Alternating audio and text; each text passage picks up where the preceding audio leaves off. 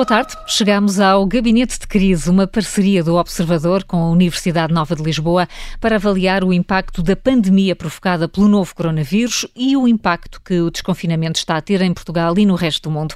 Todas as semanas temos a análise da professora da Escola Nacional de Saúde Pública, Sónia Dias. Boa tarde, Sónia. Viva, boa tarde, Carla. Boa tarde também ao Pedro Pita Barros, professor de Economia da Universidade Nova de Lisboa. Bem-vindo, Pedro. Obrigado, boa tarde. O convidado da segunda parte é o professor de Virologia do Instituto de Higiene e Medicina Tropical, Ricardo Parreira.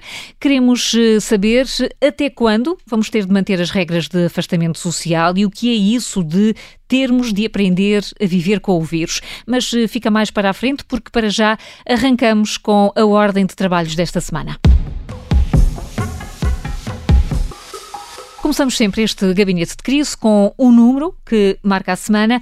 Pedro Pita Barros, quer começar? Qual é o seu número? O meu número desta semana é 21%, que é a percentagem de pessoas que numa sondagem que foi feita numa amostra representativa, em mais um dos estudos da Nova School of Business and Economics, disse que estaria hesitante em tomar uma nova vacina contra a Covid-19. E eu escolhi este número... 21% hesitaria, e que é um número elevado. Sabemos que 75% desta amostra diz que tomaria, mas já estamos habituados a ter taxas de vacinação muito elevadas, acima dos 95% em Portugal. E, portanto, o que eu gostaria é que esta incerteza que está neste número se dissipasse quando houvesse uma vacina e, sobretudo, que não se transportasse para a vacina habitual da gripe, que deve ser tomada no próximo outono, e que as pessoas mantenham os seus níveis de vacinação. Vai ser importante também para evitar que haja muita gente a necessitar de ir aos serviços de saúde, numa altura em que se poderá ter uma chamada segunda vaga da Covid, e também protege a saúde de cada um. Portanto, é um número de hesitação que nós devíamos preocupar-nos em não ter casos. E consegue-se perceber porque é que, enfim, é quase um quarto do universo das pessoas inquiridas, consegue-se perceber porque é esta hesitação com a vacina? Sim, consegue-se saber, e foi perguntado o motivo pelo qual tinham esta hesitação, e está muito ligado à incerteza sobre a segurança que as vacinas possam ter ou não possam ter. E isso é um aspecto que nos deve preocupar. Portugal, tradicionalmente, tem sido um país onde há grande confiança nas vacinas e adequadamente há essa confiança. E, portanto, seria bom que a Covid agora também não trouxesse incerteza para a vacinação em geral. Daí a importância de nós conseguirmos manter os níveis de vacinação por decisão voluntária das pessoas e por confiança no processo de vacinação. Que tem sido assim no Plano Nacional de Vacinação e nas outras vacinas. Exatamente. O número da Sónia Dias, qual é? O meu desta semana é 20.000, como um número aproximado de artigos científicos publicados sobre a Covid em todo o mundo. É uma quantidade avassaladora de trabalhos. Pode até... Isto, Sónia, este número 20.000 desde janeiro? Sim, aproximadamente, mas eu estava até a dizer que é uma produção de evidência quase viral. A cada minuto um novo artigo científico, portanto este número provavelmente já não estará assim hoje que estamos a falar. E falamos de um quebra-cabeças para a ciência, um vírus que era totalmente desconhecido há 6 meses atrás e que tanto impacto teve a mundial. E, portanto, é natural que com o avanço e a capacidade técnico-científica haja tanta produção. E nunca vimos, provavelmente num curtíssimo espaço de tempo, tantos recursos a serem dedicados a estudar uma só doença e tantos artigos publicados. Mas deve-se realçar que a quantidade sempre é sinónimo de qualidade. A maioria dos papers hoje em dia estão a ser publicados sem aquilo que nós chamamos a revisão de pares, ou seja, o sistema que implica que o trabalho, antes de ser publicado, seja avaliado, criticado e melhorado por outros investigadores especialistas na área. Só que este processo é demasiado exigente e, embora assegure qualidade, ele também é demasiado lento para responder às necessidades prementes do conhecimento na atualidade. E então o que se está a verificar é que muitas das vezes a submissão e aceitação de artigos não passa de alguns dias e esta revisão de pares ficou colocada de lado. E vemos que se a maioria dos artigos publicados acrescentam, de facto, conhecimento novo, na verdade não podemos assegurar que todos tenham a qualidade e o rigor científico necessário. E esta é uma discussão que até no meio académico está cada vez a ganhar mais terreno.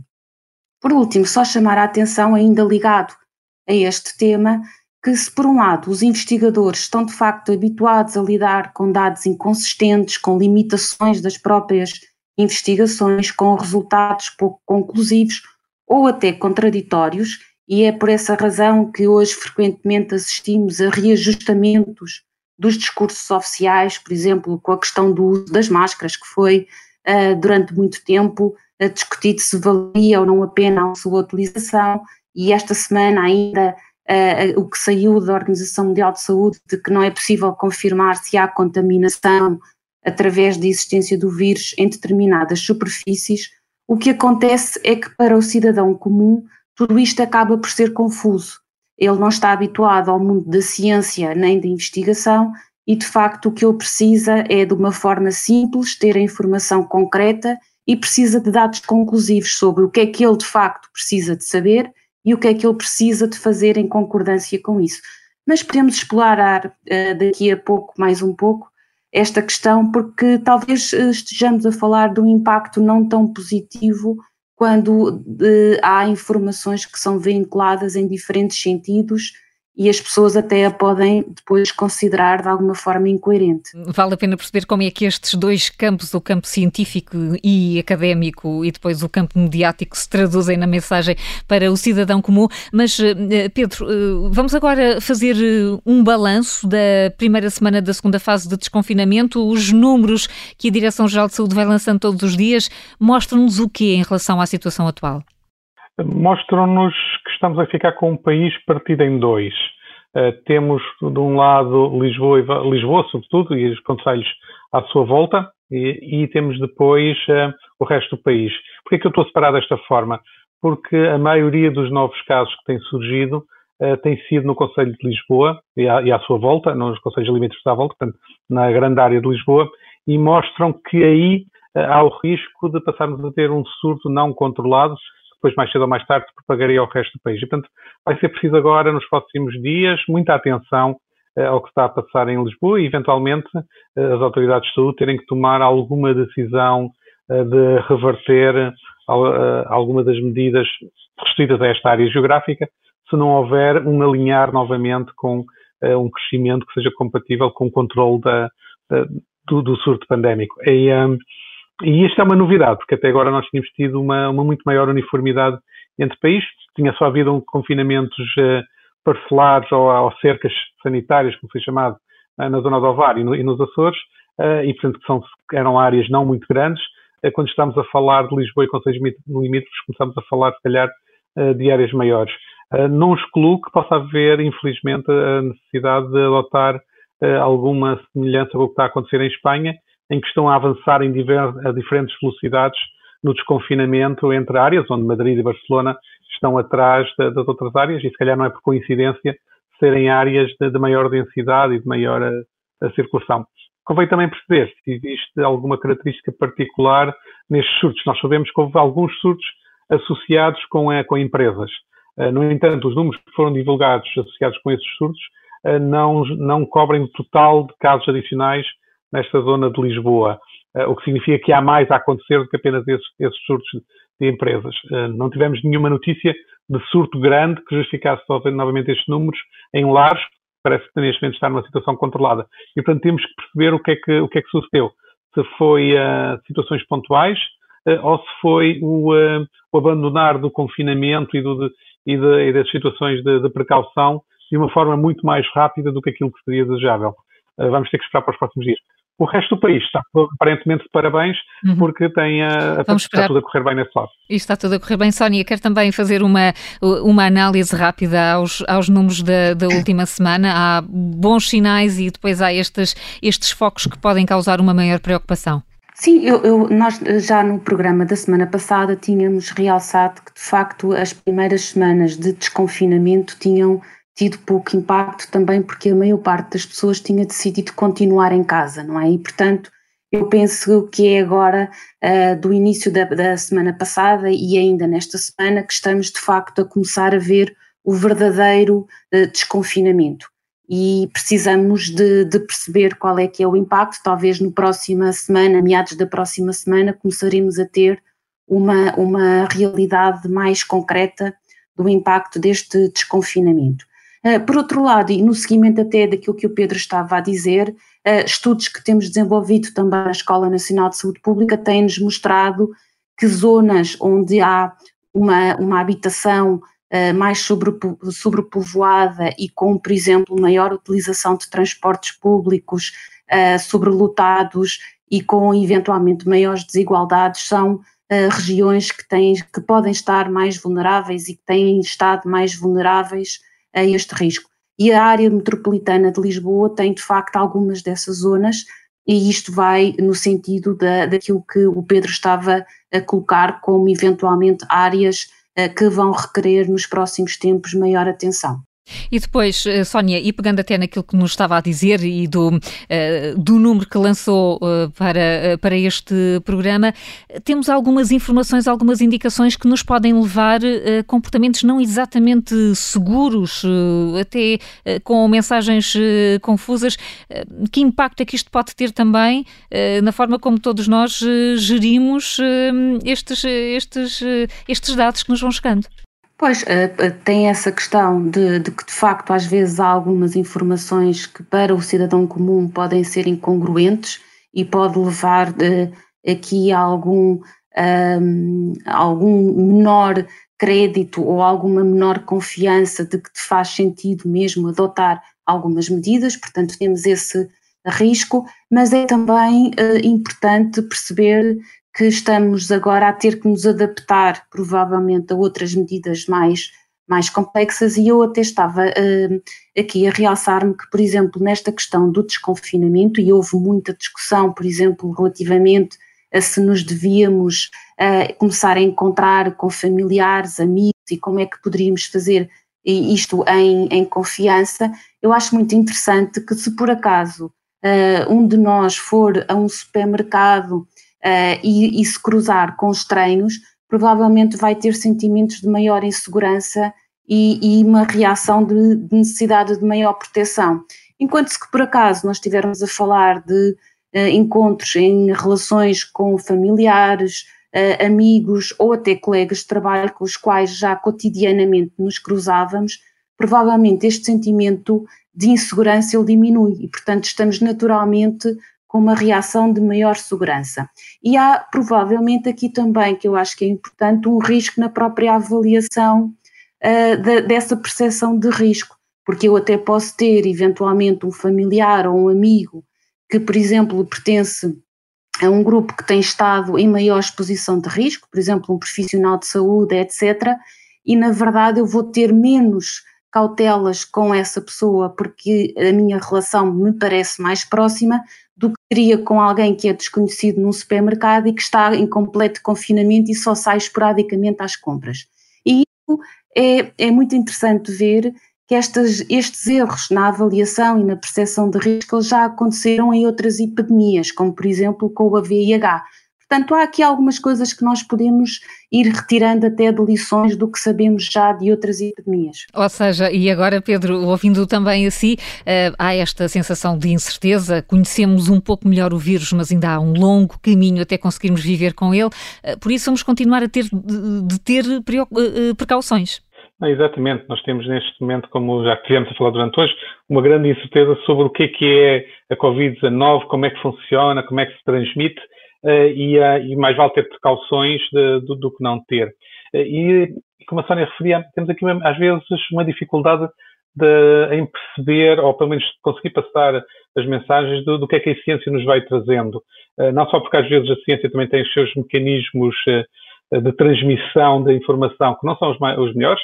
Aliás, basta pensar, por exemplo, em toda a discussão que existe à volta do famoso modelo do Imperial College, que aparentemente tem problemas de codificação e, portanto, não estaria inteiramente correto, e por não ter sido colocado à discussão pública, como é exigido normalmente nos trabalhos científicos, e só agora é que começou a ser discutido.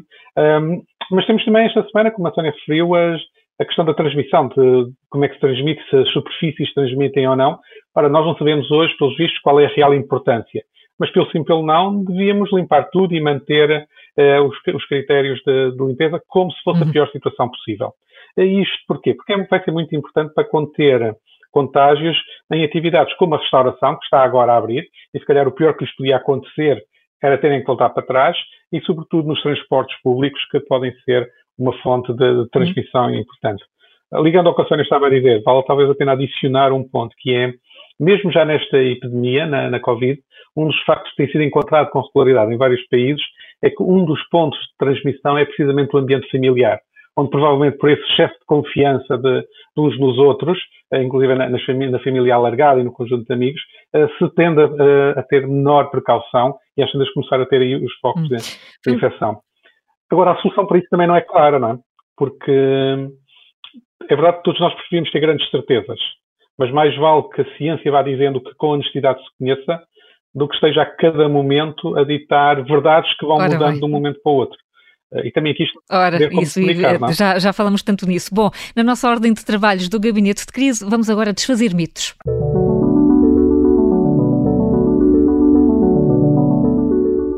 Parece mesmo verdade, ou é bom pensar que sim, só que o melhor é ouvir os especialistas. Vamos a isso rapidamente, Sónia Dias. O vírus transmite-se pela picada de mosquitos? Pois, este foi o mito que escolhi hoje. É que de facto não, aparentemente não se transmite, mas com a chegada do calor e o aproximar-se do verão, o regresso a espaços exteriores que nos estavam interditos e até com a época do aparecimento dos mosquitos, melgas, etc., surgem agora alguns receios de apanhar o vírus por picada de mosquitos e se de facto este vírus poderá vir a ser transmitido por essa via. A OMS tem vinculado a este respeito de que o novo coronavírus não pode ser transmitido por mosquitos e avança que se tem demonstrado que parece não existir uma grande quantidade de vírus na corrente sanguínea.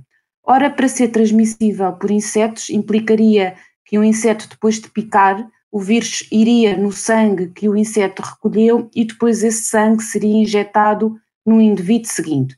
Mas como não parece haver muito vírus no sangue, será muito pouco provável que esse seja transmitido dessa forma.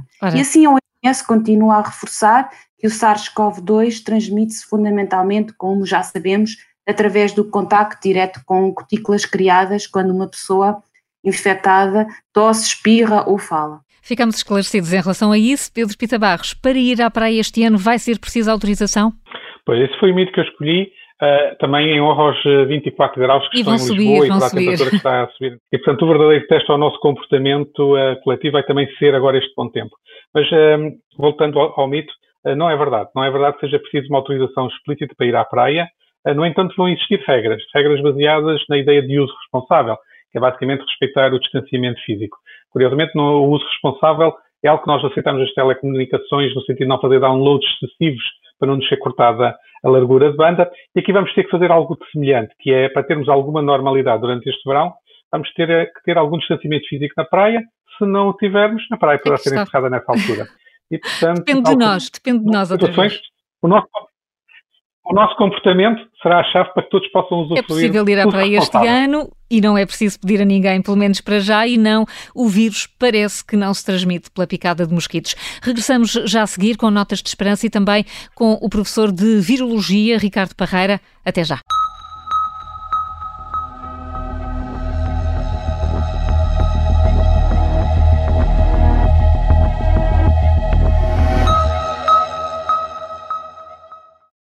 Olá, chamo-me Mariana Fernandes e sou jornalista da secção de desporto do Observador.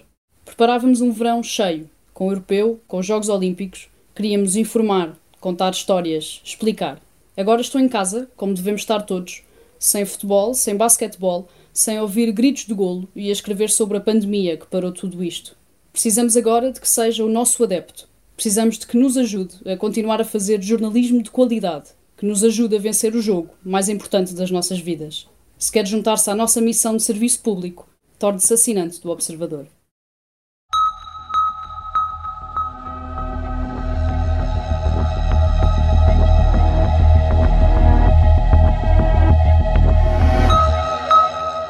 Segunda parte do Gabinete de Crise, o programa que todas as semanas analisa o estado do combate à Covid-19 e o impacto do desconfinamento. Estamos com os professores Sónia Dias e Pedro Pita Barros e daqui a pouco com o professor de Virologia do Instituto de Higiene e Medicina Tropical da Universidade Nova de Lisboa, Ricardo Parreira. Mas, antes de mais, uma nota de esperança.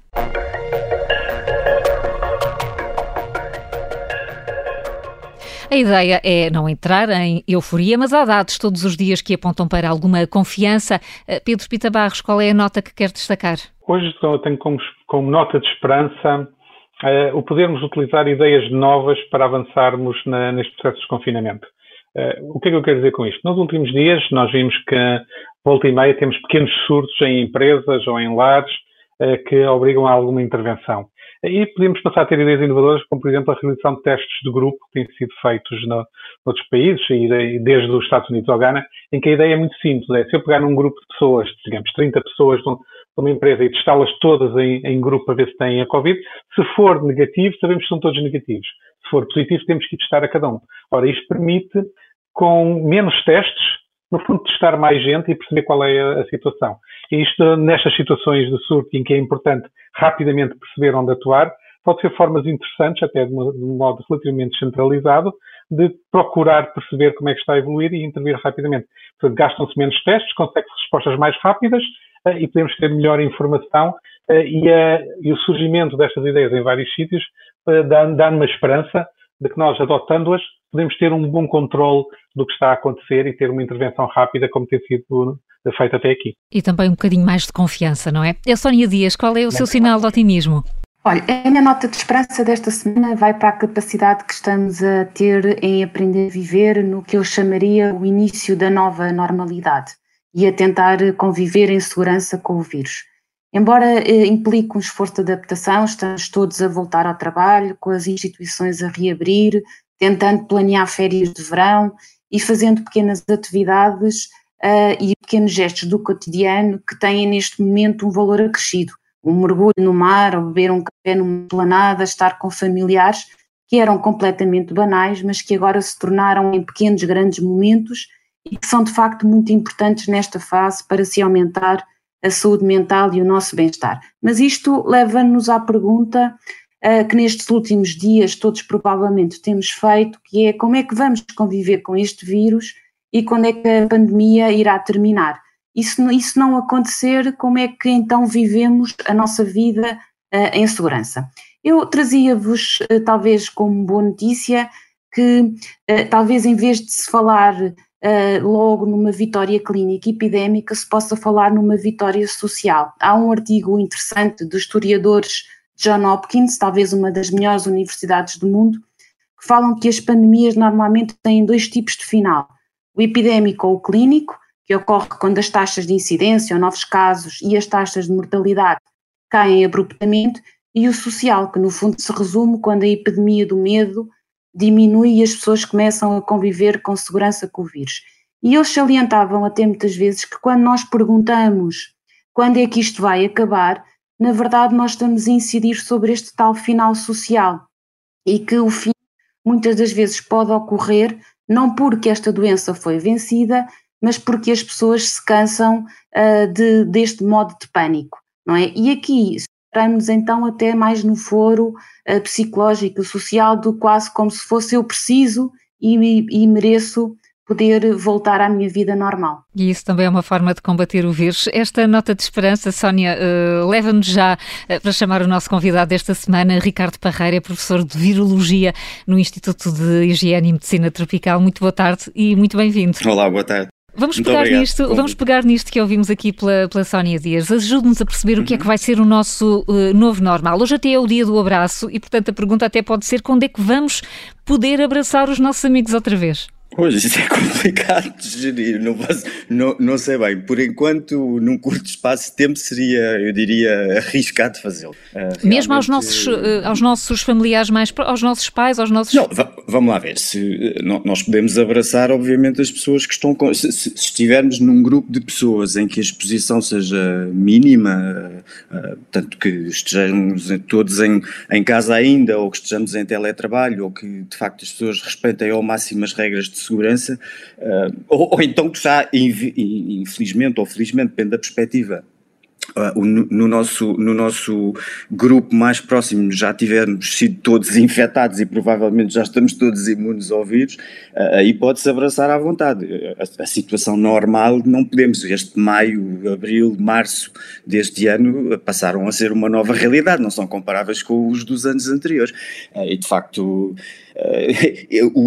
O contacto físico é uma coisa muito mediterrânica, nos dias que correm é uma situação, diria, arriscada. Portanto, é preciso ter algum cuidado, né? Porque as pessoas têm que imaginar que qualquer contacto pode ser uma porta de entrada para se exporem ao vírus, e isso é de evitar, não é? Então não lhe sei dizer. Não me sabe dizer quando é, mas mesmo agora, nesta segunda fase de desconfinamento, em que já nos convidam a ir aos restaurantes, a fazer alguns passeios e visitar museus, isto não vai ser...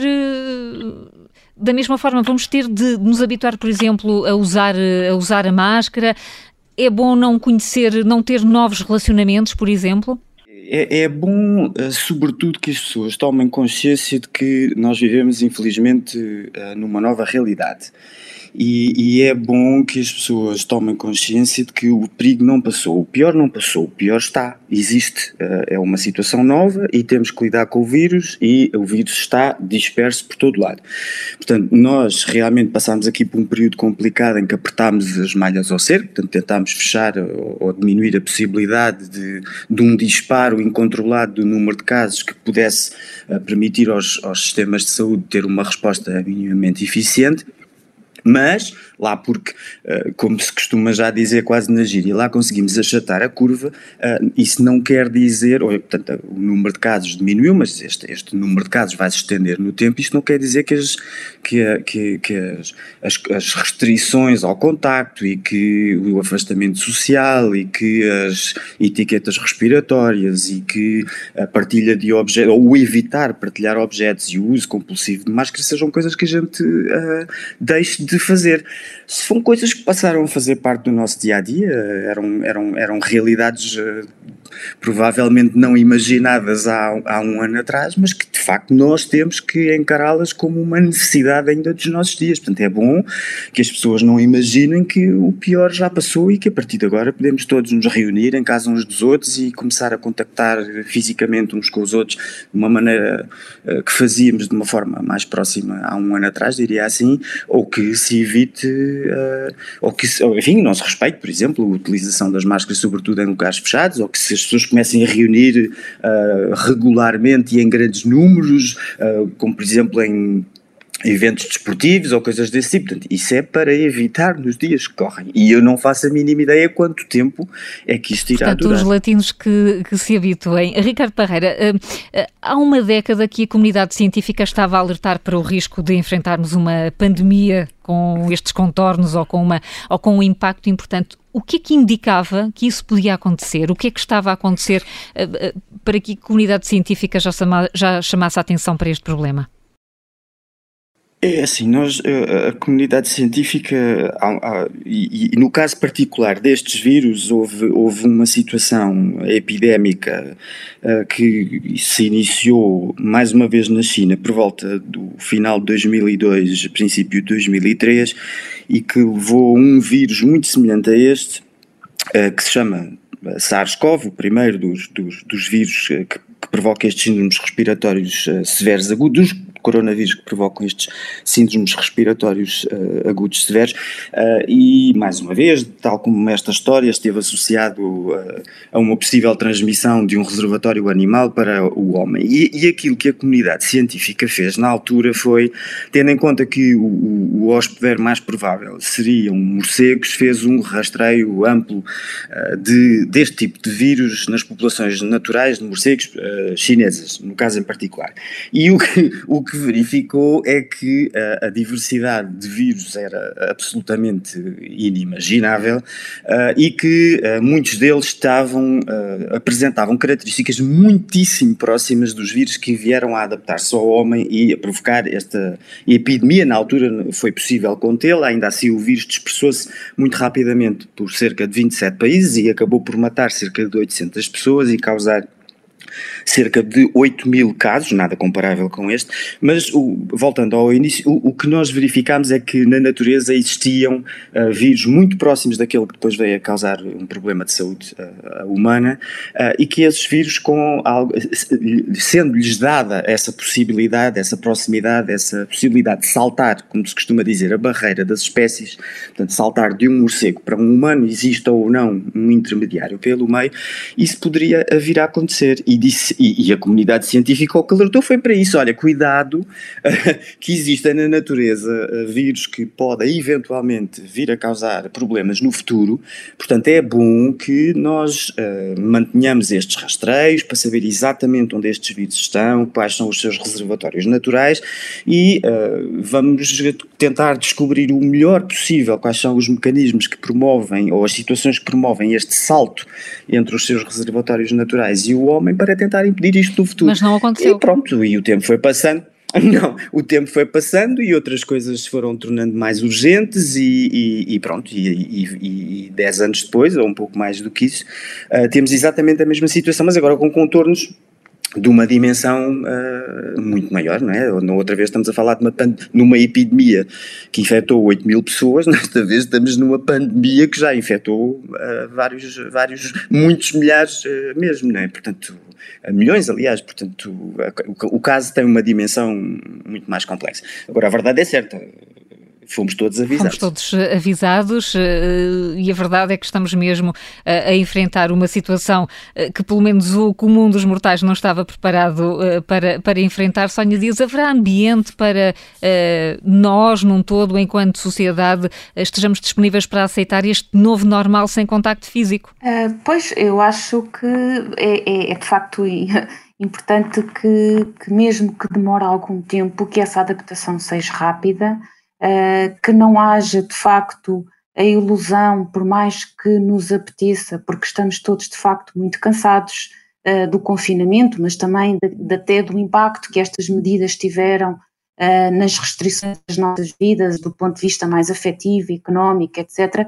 Nós estamos todos muito necessitados de acreditar que de alguma forma a pandemia está a terminar, não é? Mas eu acho que até um bocadinho no sentido daquilo que o Ricardo nos apresentou, é que a ciência não é mágica e que os vírus não tendem a desaparecer, portanto a cautela neste sentido será uma grande amiga e é bom que estejamos mesmo a aprender a viver em segurança. Por outro lado, também é muito interessante que, não sendo de estranhar, pois este vírus acabou de facto de chegar ao nosso mundo, é muito recente, o conhecimento, para além de estar a ser rápido, ele não é de facto mágico. Nós sabemos hoje, por exemplo, descrever o vírus, e eu não sou virologista, portanto nem sequer sei fazê-lo, mas há uma série de questões que são essenciais que continuamos a não ter resposta. Relativamente à questão, por exemplo, de quantos infectados temos, não é? Se nós, por exemplo, não sabemos de facto, nem estimamos corretamente os números dos infectados assintomáticos, ou seja, aqueles que nunca chegaram a ser testados, também não sabemos, por exemplo, qual é que é a verdadeira taxa de mortalidade e no fundo, a perigosidade desta doença. Portanto, há aqui muita coisa em aberto ainda. Pedro Pita Barros, há muita coisa em aberto, a ciência não é mágica, não nos dá soluções, mas a adaptação, o que vamos ter que fazer, pode implicar até uma mudança de paradigma em termos de atividade económica e de negócios. É porque mudou tudo, de facto, em 2 meses. Pode haver alterações muito profundas e nós já começamos a assistir a algumas delas. Vamos ter provavelmente alterações das atividades económicas, mas vamos ter também alterações no nosso próprio funcionamento de sociedade. Por exemplo, como é que nós vamos conciliar agora o respeito pela autonomia individual de cada um e o bem comum geral, que nestas regras de confinamento ou não, que vão também depois entroncar com o que acontece nas atividades económicas. Na parte da economia, das empresas, as empresas vão ter que lidar com 3 ou 4 aspectos totalmente novos, ou pelo menos, não são totalmente novos, mas com uma pressão que não tinham antes. Por exemplo, toda a questão da segurança no trabalho dos trabalhadores vai passar a ter toda uma outra dimensão, não só em garantir que os locais de trabalho têm as condições para evitar problemas de saúde aos seus trabalhadores, mas também para as empresas terem mecanismos que lhes permitam, de vez em quando, se for necessário, fechar parcelarmente ou totalmente a sua atividade e continuarem a sobreviver. E isso vai trazer necessidades de planeamento e de organização que vão ser provavelmente muito exigentes, sobretudo para as pequenas e médias empresas que não vão ter estrutura para pensar nesse aspecto. Vai ser uma alteração fundamental. Outra alteração fundamental vai ser toda a parte que tem a ver com o relacionamento com consumidores, em geral. Tudo o que precise ter a participação das pessoas pode mudar radicalmente. Por exemplo, será que iremos, no caso dos cortes de cabelo, passar a ter modalidades em que em que passa a ser quem corta a ir à casa das pessoas para evitar a presença em espaços comuns, poderá suceder. Mas se pensarmos outro tipo de serviços que são também necessários e que não será possível fazer isso, se pensarmos num médico dentista, não estamos a ver como é que se poderia ter um dentista a ir à casa das pessoas tratá-las. Aliás, conseguimos pensar, se pensarmos naquele dentista que tem apenas um alicate e que resolve tudo com um alicate. Não queremos pensar nisso. Mas já estamos para... Não queremos pensar nisso. Significa que há muitas atividades que nos envolvem a nós, a pessoas, enquanto parte desse serviço, que vão ter que mudar radicalmente. E, portanto, as mudanças que nós vamos ter não vão ser só o teletrabalho como se fala, mas vai ser toda esta outra componente. Também todas as deslocações associadas às atividades económicas, seja dos trabalhadores a deslocarem-se para os seus locais de trabalho através de transportes públicos, como é que isso vai ser lidado, como das próprias pessoas que queiram ter retomar alguma da sua atividade que era normal, como é que podem fazer? Vi há poucos dias uma notícia que achei bastante curiosa pela parte de criatividade que tem, que foi, creio que foi na Alemanha, arranjaram um cinema ao ar livre em que as pessoas vão de carro e, portanto, acabam por estar confinadas ao seu carro e acabam por ir ao cinema, que era uma experiência que nós associávamos apenas a um verão quente, nos anos 50 nos Estados Unidos, não é? Mas então imaginemos... Sim, Pedro, queres concluir? Não, é só que vamos ter provavelmente alguma criatividade a lidar com a criação deste novo normal, tal como temos tido sempre no passado. E aproveitando a oportunidade para fazer uma ou duas perguntas ao Ricardo, se me permite, Carla, acho que é bom nós termos uma ideia de como é que pode evoluir o vírus no sentido de se tornar mais ou menos benigno, por um lado, e por outro lado, o que é que nós sabemos do passado? Será que já houve vírus deste género que passaram pelas sociedades, que nós não sabemos exatamente o que é que foi, porque não havia os meios nessa altura, mas que de facto houve adaptações sociais a essas situações, das quais nós possamos aprender alguma coisa hoje? Não sei se ele tem alguma ideia sobre isso, mas... Ricardo, vamos ouvi-lo. Muito bem, ajude-nos a perceber isso então, Ricardo. Bom, vamos lá ver. Eu costumo dizer que a natureza é o... Enfim, não costumo dizer, está mais do que provado. A natureza é um laboratório super criativo e a diversidade de vírus que existem na natureza é absolutamente inimaginável. Nos últimos anos, então, em que as tecnologias não nos têm permitido conhecer de uma forma muito mais abrangente do que conhecíamos até há 10 anos atrás, o que se passa em qualquer nicho ecológico, aquilo que a ciência nos mostra é que a diversidade dentro do mundo dos vírus, entre aspas, tem uma dimensão difícil de quantificar. O que eu quero dizer com isto é que existem certamente na natureza muitos vírus diferentes que nos podem infectar e existirão ou terão já existido certamente na história da humanidade muitas situações em que situações semelhantes a estas poderão ter acontecido, mas que por alguma razão não tiveram as consequências que esta está a ter. Estes saltos não são muito frequentes, portanto estes saltos de vírus dos seus nichos ecológicos normais para o homem não são muito frequentes, exigem de facto circunstâncias especiais e a capacidade dos vírus de se adaptarem ao novo hospedeiro, e isso naturalmente não é favorecido, portanto tem que haver ali uma conjugação de vários fatores para acontecer. Agora, uma coisa é certa, a gente tem que pensar um bocadinho, não é preciso ir muito longe, mas nós continuamos, ou temos ouvido nos últimos anos, ouvir falar repetidamente de Ebola, tivemos uma emergência de Zika que saiu do nada e desapareceu, mas foi uma emergência de saúde pública reconhecida pela OMS, temos um vírus semelhante a este, enfim, semelhante no sentido que faz parte do mesmo grupo, que dá origem a um síndrome respiratório associado ao Médio Oriente e a pessoas que têm relações com o Médio Oriente, que é muitíssimo mais mortal do que este e que pode gerar problemas gravíssimos. Portanto, o que é que eu quero dizer com isto? Estes vírus existem, estes vírus estão sistematicamente a infectar os humanos e é preciso que nós tenhamos muitíssimo cuidado e de facto aprendamos um bocadinho com as experiências passadas, porque isto não vai parar por aqui.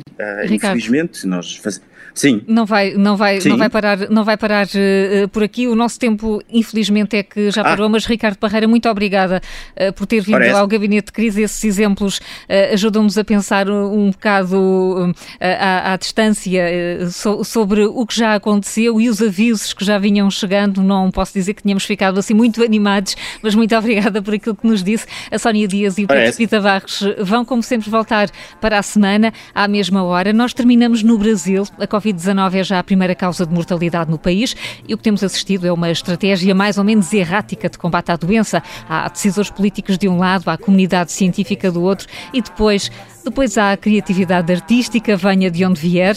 Edu Lemos, em quarentena, como quase todos nós, gravou um samba destes tempos que mostra bem o que é a fome da liberdade quando o corona passar.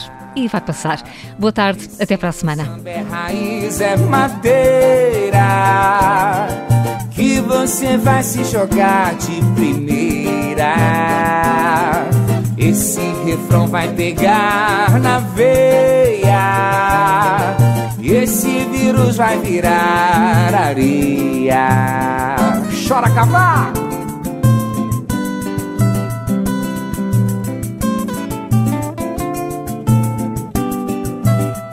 Vamos cantar, rapaziada.